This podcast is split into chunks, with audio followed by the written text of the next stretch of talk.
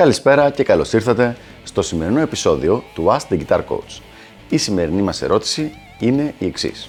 Μελετάω τις ασκήσεις μου με τον κανονικό μου lead ήχο. Είναι σωστό αυτό ή όχι; Ωραία ερωτησούλα λοιπόν σήμερα και έχουμε αναλύσει κάτι παρόμοιο στο παρελθόν αλλά σηκώνει αρκετά παραπάνω κουβέντα για να έχουμε ξεκάθαρες οδηγίες για αυτή την κατάσταση. Η απάντηση είναι και ναι και όχι. Δηλαδή, για να κάνουμε μια, να συνοψίσω αυτό που είχαμε πει στο παρελθόν. Τις τεχνικές που είναι τεχνικές lead κιθάρας, τις μελετάμε με ήχο με παραμόρφωση. Τις τεχνικές που είναι chordal picking, ε, οι συγχορδίες, τα, το να παίξουμε τις κλίμακές μας, καθώς και το alternate picking, τα μελετάμε και με καθαρό ήχο. Το alternate συγκεκριμένα το μελετάμε και με καθαρό και με παραμόρφωση. Τώρα, αυτό έχει σχέση με τη βασική χρειά του ήχου, δηλαδή καθαρός ήχος, παραμορφωμένος ήχος.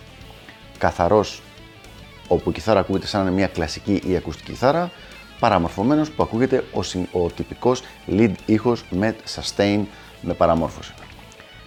Δεν βάζουμε κανένα άλλο εφέ την ώρα που μελετάμε. Δηλαδή, στον παραμορφωμένο ήχο δεν θα βάλουμε ούτε delay, ούτε reverb, ούτε κόρους, τίποτα.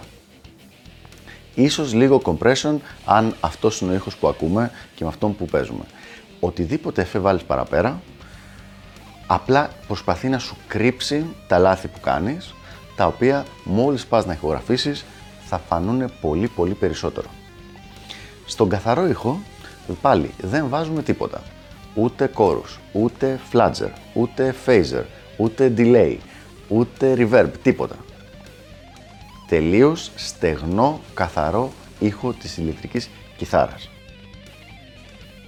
Με αυτούς τους δύο ήχους λοιπόν κάνουμε τη μελέτη μας. Τις lead τεχνικές με τον ήχο με την παραμόρφωση και τις υπόλοιπες τεχνικές με τον καθαρό ήχο. Χωρίς κανένα εφέ. Αυτή λοιπόν είναι η πιο πλήρης απάντηση και μια ξεκάθαρη οδηγία, ένας ξεκάθαρος μπούσουλας για το τι έχω να χρησιμοποιείς στη μελέτη σου.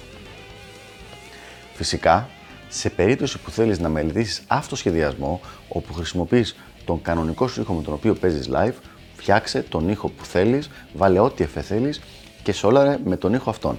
Αλλά όσο αφορά τεχνική μελέτη, ακολούθησε τις οδηγίες που δώσαμε πριν από λίγο.